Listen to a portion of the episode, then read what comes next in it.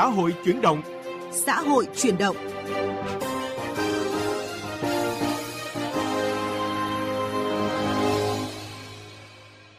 Các biên tập viên Lê Thu và Bích Ngọc kính chào quý vị và các bạn đến với chương trình Xã hội chuyển động chuyên đề giáo dục góc nhìn đa chiều. Giáo dục góc nhìn đa chiều. Giáo dục góc nhìn đa chiều. Thưa quý vị và các bạn, mới đây tại một buổi chia sẻ về chương trình giáo dục phổ thông năm 2018, đại diện Bộ Giáo dục và Đào tạo đã thông tin sơ bộ dự thảo phương án thi tốt nghiệp từ năm 2025. Theo đó, lịch sử dự kiến sẽ trở thành môn thi bắt buộc bên cạnh ba môn quen thuộc là toán, ngữ văn và ngoại ngữ. Đây là phương án mà Bộ Giáo dục và Đào tạo đang cùng các chuyên gia xây dựng xin ý kiến góp ý sẽ trình Thủ tướng Chính phủ xem xét phê duyệt. Theo đại biểu Nguyễn Thị Việt Nga, đoàn đại biểu Quốc hội tỉnh Hải Dương, khi đưa lịch sử là môn bắt buộc trong kỳ thi tốt nghiệp trung học phổ thông từ năm 2025 là đúng, vì việc giáo dục lịch sử không bao giờ là không cần thiết. Nếu như chúng ta học tập kinh nghiệm của nhiều nước trên thế giới thì chúng ta cũng thấy là các nước đưa bộ môn lịch sử đều là bộ môn bắt buộc. Thậm chí có những nước đã từng đưa bộ môn lịch sử là bộ môn tự chọn nhưng sau một số năm thì lại phải đưa vào làm bộ môn bắt buộc, ví dụ như Nhật Bản.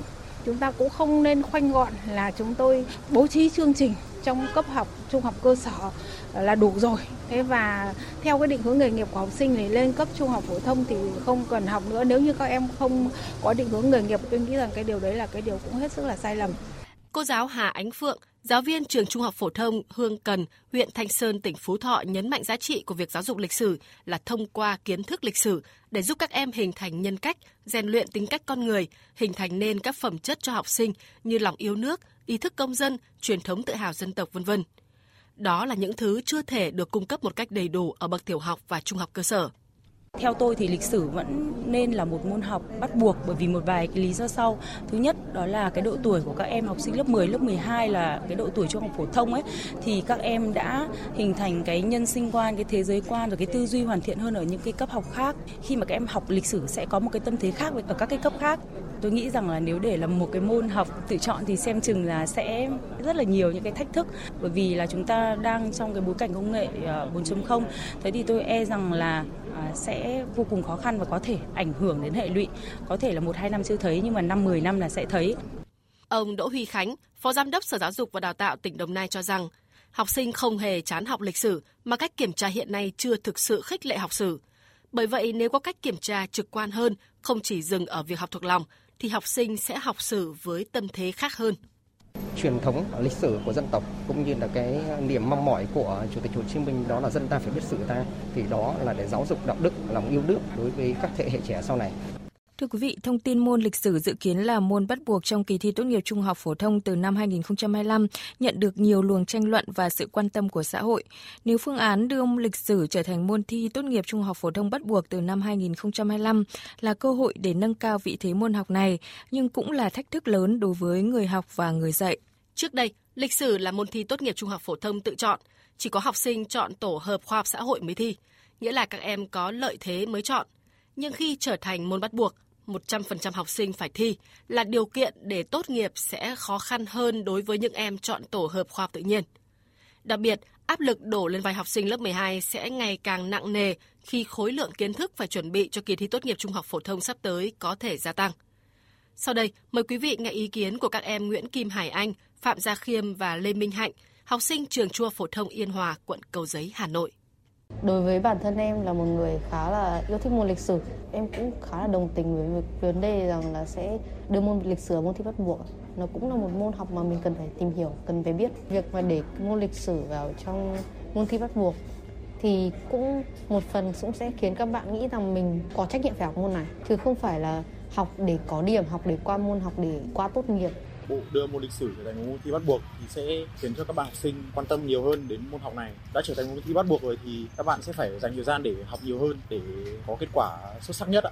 Bản thân em là học sinh khối A nên là em thấy ờ, đưa vào, đưa môn lịch sử vào sẽ khiến bọn em trở nên khó khăn hơn tại vì bọn em phải học nhiều hơn. Bọn em sẽ phải lắng nghe tập trung, nghe giảng môn lịch sử hơn ở trên lớp và bọn em sẽ phải về sơ đồ tư duy. Nếu mà cần thiết thì sẽ phải đi học thêm môn lịch sử có một vấn đề được nhắc lại rất nhiều đó là cách dạy và thi môn lịch sử hiện tại. Học sinh không phải không thích môn lịch sử mà nhiều em sợ môn học này dạy ở nhà trường. Đó là những con số vô hồn, những mốc ngày tháng khô cứng khi kiểm tra cũng là cuộc thử thách trí nhớ nhiều hơn là cảm nhận lịch sử tư duy luận về lịch sử.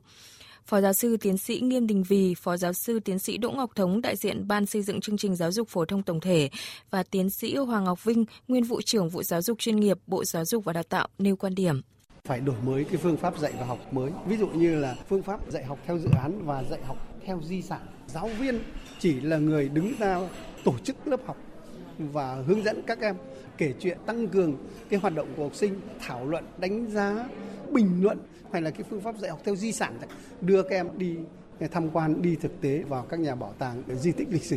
Đổi mới phương pháp nhưng cũng gắn với cái đào tạo giáo viên cái trường sư phạm. Người ta thường nói đại kế giáo dục giáo viên là gốc. Thậm chí trong sách giáo khoa nó chưa chuẩn nhưng giáo viên người ta có thể phát hiện được.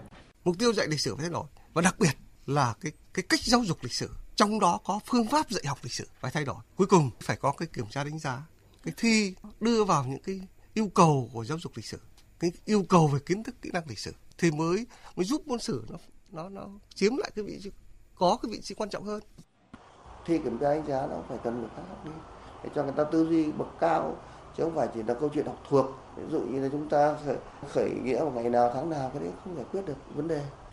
Về kiểm tra đánh giá cũng được ông Nguyễn Đắc Vinh, chủ nhiệm Ủy ban Văn hóa Giáo dục của Quốc hội và thầy Trân Quang Tùng, hiệu trưởng trường Trung học cơ sở Trung học phổ thông Lomonosov Hà Nội nêu thực tế. Trong thời gian vừa qua, cả xã hội quan tâm đến bộ môn lịch sử. Đó là một cái điều rất đáng mừng. Xã hội bây giờ có cái sự quan tâm đến rồi, nhưng phải đi kèm với chính sách. Tôi rất là mong muốn các bảo tàng là được mở ra miễn phí. Tôi ví dụ đơn cử cử như là bây giờ chúng tôi muốn đưa học sinh đi trải nghiệm ở bất kỳ một cái bảo tàng nào thì cũng đều phải thu vé và có nơi chỉ giảm được có 50% thôi. Một số nơi thì ờ, giảm được cho học sinh dưới ờ, 15 tuổi.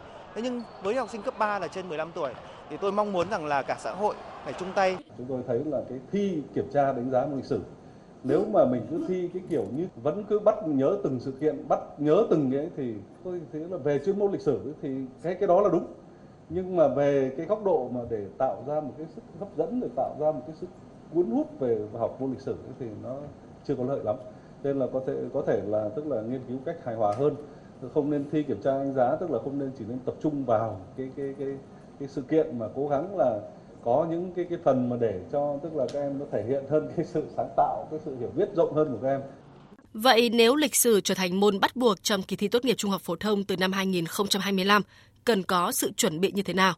Chúng tôi trao đổi với giáo sư tiến sĩ Đỗ Thanh Bình, nguyên chủ nhiệm khoa lịch sử trường Đại học Sư phạm Hà Nội.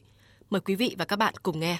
Thưa giáo sư tiến sĩ Đỗ Thanh Bình, thông tin dự kiến đưa lịch sử thành môn thi bắt buộc trong kỳ thi tốt nghiệp trung học phổ thông từ năm 2025 thì nhận được sự quan tâm lớn từ phía các học sinh, giáo viên và phụ huynh.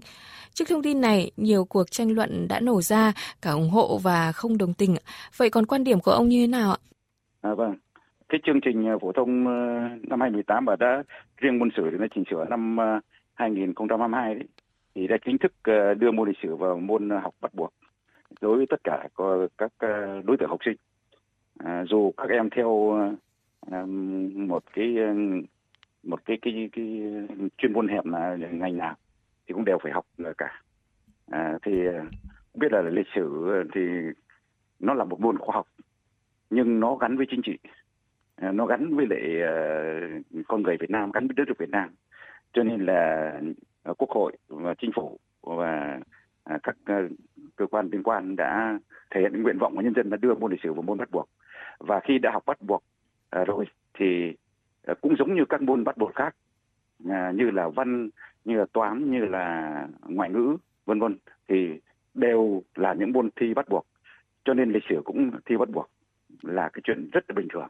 Việc lịch sử góp mặt trong môn thi bắt buộc của kỳ thi tốt nghiệp trung học phổ thông được cho là sẽ tạo động lực để học sinh chú tâm hơn đến môn học này. Nhưng mà khi thêm một môn thi bắt buộc ừ, cũng đồng nghĩa với là gia tăng áp lực gấp bội cho học sinh cuối cấp thưa ông? À vâng, có thể nói là học sinh trước đến nay và sắp tới cũng đều thi là khoảng độ 6 môn học, tức là thi tốt nghiệp phải khoảng độ 6 môn học. Thế thì giả sử mà môn lịch sử không bắt buộc thì sau này là người ta cũng phải làm sao mà người ta lựa chọn đủ đến 6 môn, nó cũng phải thi chứ ạ cho nên là không hề gây áp lực cho học sinh. Tức là học sinh dù nó có bắt buộc hay không bắt buộc nhưng các học sinh đều phải thi năm sáu môn học.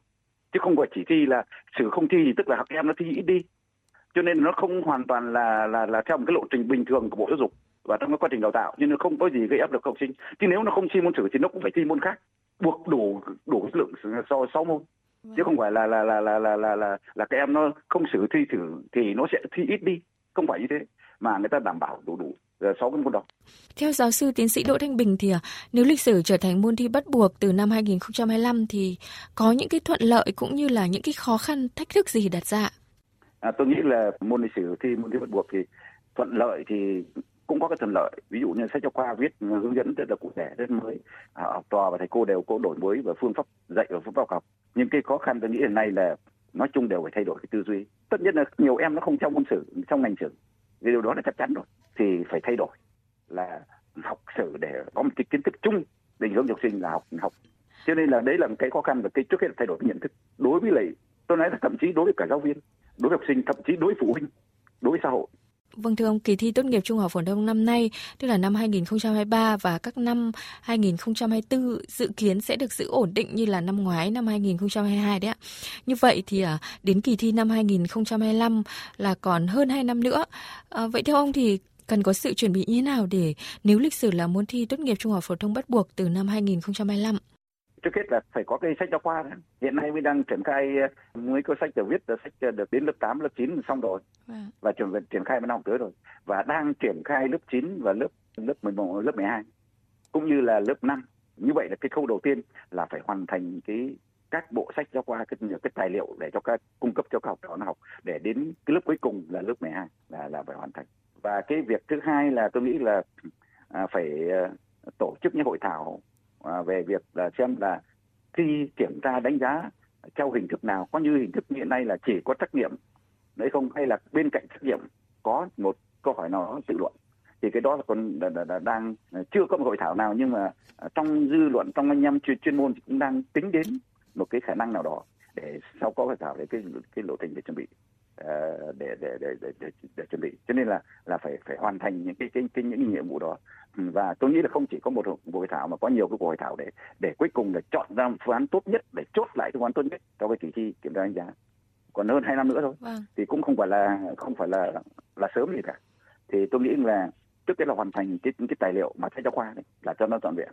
Và đi vào cái việc dạy cho nó ổn định theo cái chương trình mới. ừ. Vâng. tức là là thay đổi hoàn toàn về hiện nay là các thầy các cô ở phổ thông còn đang sử dụng sách giáo khoa cũ ờ, sách giáo khoa đang lớp 10, lớp 11, lớp 12 đang sử dụng. Và để thi đến năm năm 2024 thì còn đang là cũng có đổi mới đấy nhưng mà lại dựa trên cái tài liệu sách giáo khoa cũ tiếp cận nội dung. Thế nên là các thầy cô đây là một cái giai đoạn mà gọi là giao thời thì phải là có một sự đổi chuyển chuyển đổi cho nó phù hợp cho nó kịp thời về nội dung giảng dạy về kiểm tra đánh giá đối đối đối với lại các trường phổ thông. À, và bộ giáo dục thì tôi nghĩ là sẽ phải có một cái chuẩn bị là cơ hội những cái hội thảo để chốt cái phương án thi như thế nào hình thức nào à, có trắc nghiệm có một trăm phần trăm trắc nghiệm hay không hay là bên cạnh trắc nghiệm thì có dạng có những câu hỏi tự luận đặt ra. Thì tôi nghĩ là cũng phải là chuẩn bị nhiều phía từ phía bộ phía trường phổ thông phía tư tưởng phía với, với, với, với quan điểm Vâng như vậy là Bộ Giáo dục và Đào tạo cũng cần công bố sớm rõ là có thi hay là không thi môn lịch sử bắt buộc hay không ạ? Và nếu thi thì hình thức thi ra sao, cấu trúc bài thi thế nào để các trường có thể kịp thời chuẩn bị cũng như là xây dựng lộ trình kế hoạch phương án để tổ chức thi tốt nghiệp được một cách tốt nhất và để cũng an lòng học sinh cũng như là phụ huynh.